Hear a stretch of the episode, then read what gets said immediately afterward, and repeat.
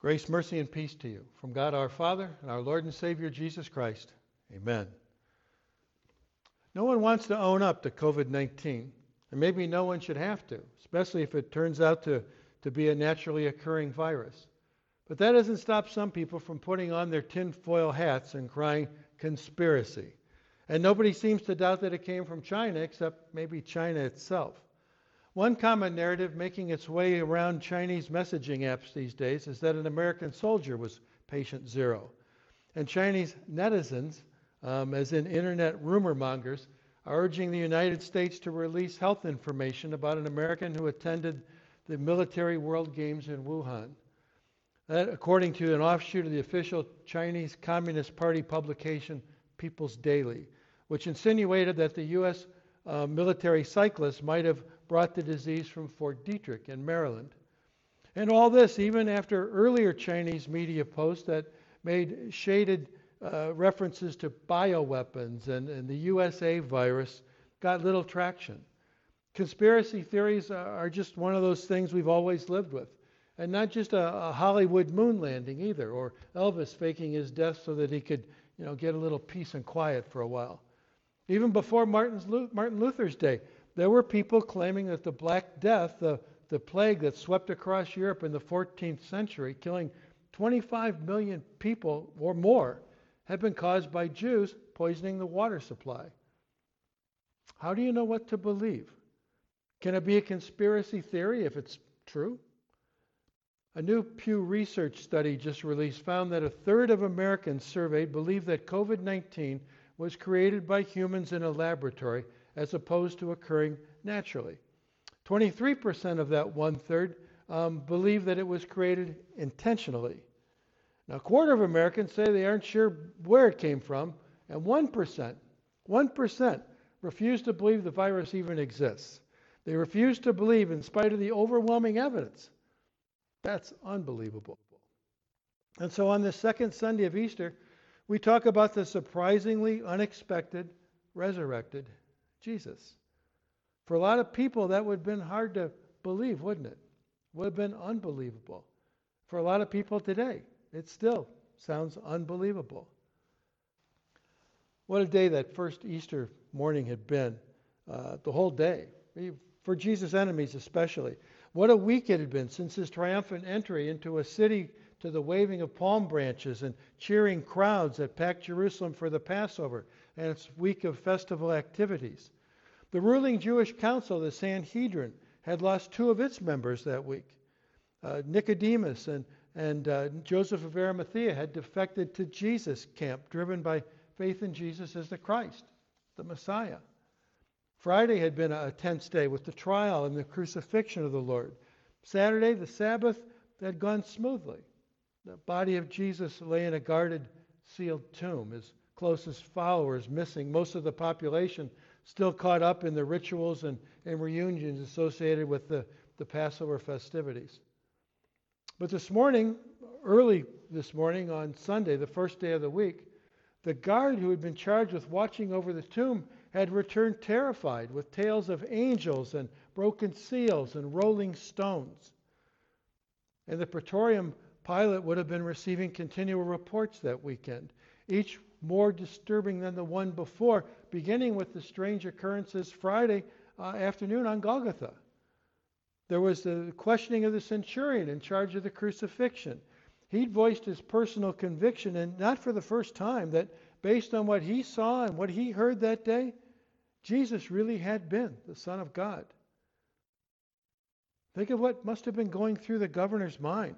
Pilate was in charge of keeping the peace. Pilate was in charge of keeping Rome at arm's length.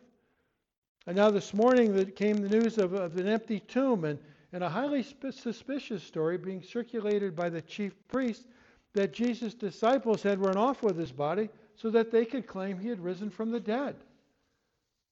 And where were those followers? You couldn't question someone you couldn't find. And as it turned out, uh, on this Easter evening of our lesson, uh, they're hiding out in a nondescript room behind locked doors and for good reason. According to their best information, they were accused of grave robbing for the purpose of insurrection, something they knew nothing about. something that only added to their own confusion, something that meant they were probably being hunted. That's where our gospel picks up the story. One of the most famous of all the gospels, because it ultimately speaks to a deep human condition. You know, in the face of confusion and a CSI proof makes positive world where physical evidence is the king, uh, doubt can be the norm for many people. It's where they start. Now, sometimes doubt can be useful. It can keep us from being scammed by dishonest types who would make our money and our hard earned possessions their own. Doubt calls for an examination of the evidence. And the evidence of the resurrection had been piling up. Know, we call this the story of doubting Thomas, but as the story opens, the disciples are gathered together minus Thomas. Mary Magdalene had already come to them, not only announcing she'd seen the Lord that morning, but conveying his personal message to them about meeting in Galilee. Peter, too, had some kind of encounter with the risen Christ that day. We don't have the details about it, but even Paul mentions it uh, in, his, in 1 Corinthians. And Jesus had appeared to two other followers that afternoon who were already on the road heading home to Emmaus, probably hoping to put this whole crucifixion thing behind them and get back to their former lives. Unrecognized, Jesus had actually walked with them talked with them, heard them share their sorrow about all the events that had taken place in the city, their dashed hopes. He'd even broken bread with them before they realized who he was, and at that moment he simply vanished. They'd run out of the house and made their way the eight miles back to Jerusalem to share the good news with the others that Jesus was alive.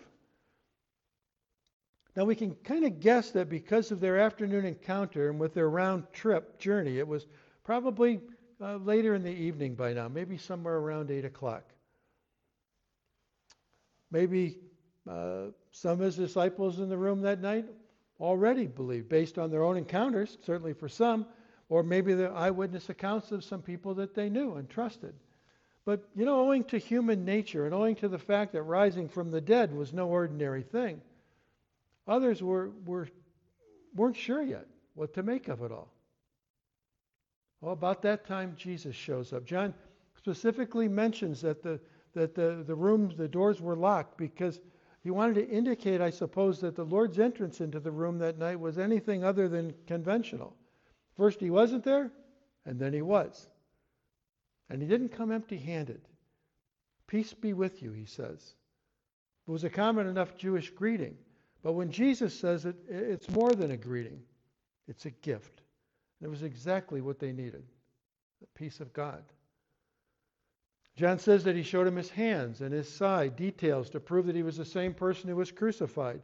And they were glad to see him. Those marks were the, the birthmarks of his new life, and they knew he'd done exactly as he said he would. He'd risen from the dead, he'd conquered death.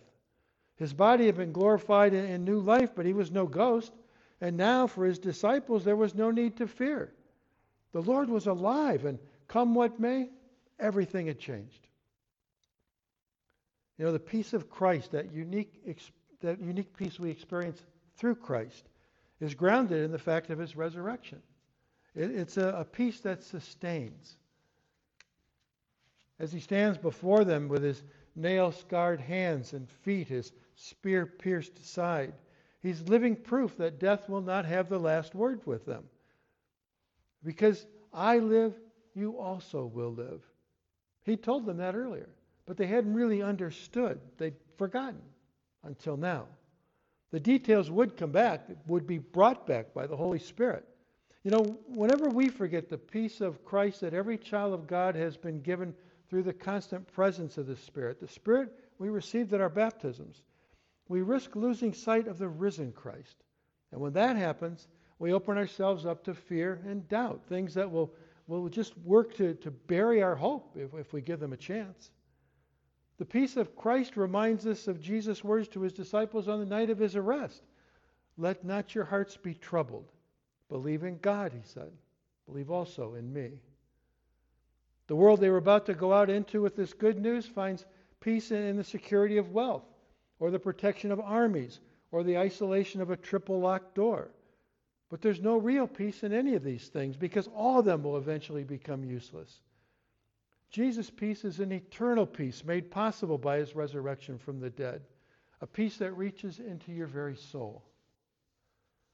Our Savior has guaranteed our future by a cross and an empty tomb, a future that's ready for us to move into right now through faith in Him. But Jesus has brought more for them than just peace, He's brought His plan. Now, they knew their mission. News like this couldn't be kept to yourself. They had a story of God's love and a promise of the empty tomb to take into a world that was sitting literally very comfortably in Satan's lap. A world of people dead in their trespasses, their sins. They must have wondered somewhere along the line, you know, how can we ever pull off a, a, project like this without him to lead us?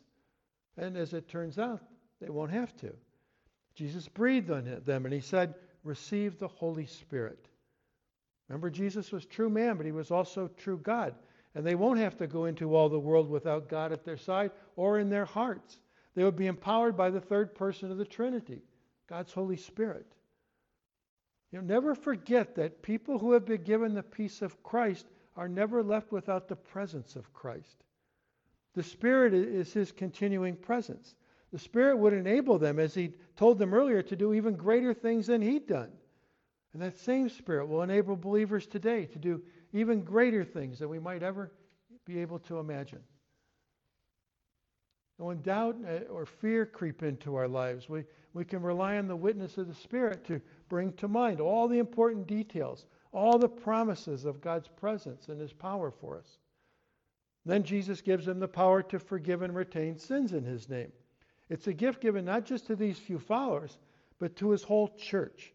It's a tool to drive people to the cross and the empty tomb where broken hearts are healed and made well again by the forgiveness that they'll find there. And not only the authority to assure someone that by their repentant heart and their faith in Jesus they can be sure their sins have been forgiven and forgotten by God, but the willingness and the desire to forgive themselves, to see others forgiven as well. Now, Thomas returned sometime after Jesus had left. They told him what had happened, and uh, but Thomas wanted to see the proof with his own eyes. When the others reported what they'd seen and experienced, you know, Thomas only felt skepticism and doubt. They were well intentioned. He could see that. They believed, but they weren't well evidenced. And I don't know that, uh, that, he, that he doubted Jesus so much as the testimony of his friends. Peter, for one, who had denied knowing Jesus not just one time, but three times on the night of his, his arrest and trial. Most of the others had run for the hills when the soldiers came to arrest Jesus in the garden. And with the exception of John, they didn't seem to have been anywhere near the cross on Good Friday, lest they might end up on one too. That kind of behavior tends to discredit the witnesses, right? So, we're talking about a doubting Thomas here, or maybe a disillusioned Thomas? Disillusioned for sure, along with all the rest of the disciples and so many others. They had hoped Jesus would be the key, that this miracle working Savior would help them to, to lead a, a movement to restore Israel to its former glory in the world. But after the crucifixion, they were disillusioned. A reluctant Thomas, maybe. He simply wanted tangible, touchable evidence that that really doesn't seem reasonable since, according to all the others, Jesus had just been there in person.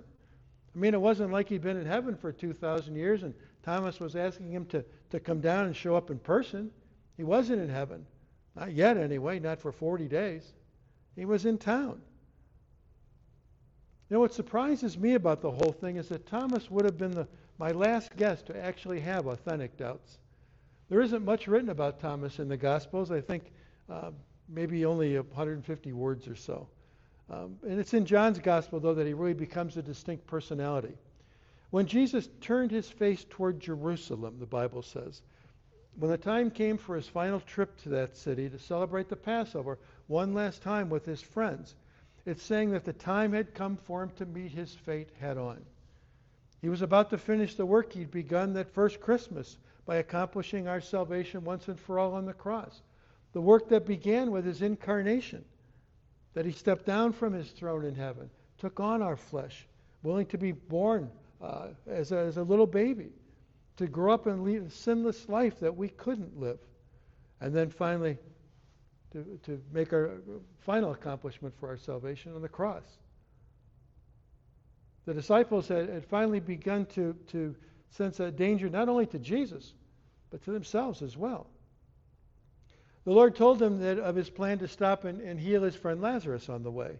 He'd received word that if the man was, was dying, but he delayed the trip that might have resulted in his you know, miraculous cure until it was too late. And then he tells his disciples, Lazarus is dead. And for your sake, I'm glad I was not there so that you may believe. It was clear something big was about to happen. They didn't know it, but Jesus planned to resurrect Lazarus from the dead. It was Thomas who wanted to be included in all of it. And if Jesus was going to do something for special for Lazarus, Thomas wanted to be involved in it too. He wanted a part of that. He said, Then let us go that we may die with him. Fearless, faithful, trusting, loyal. That was Thomas. But we don't remember him for that. We also forget that the very moments of Thomas' doubt, we have the one place in all the gospel where the divinity of Christ is bluntly and undeniably expressed. And isn't it interesting that, that the same story that gives Thomas his infamous nickname is the story that has Thomas making his earth shattering confession of faith? Seeing the risen Christ eight days later, invited to examine the scars for himself, Thomas proclaims, My Lord and my God. Not teacher, Lord. Not Messiah, but God. It's the only place where Jesus is called God without any qualification of any kind. It's exclaimed by Thomas with the same conviction as he might be uh, saying the, the sun is shining today.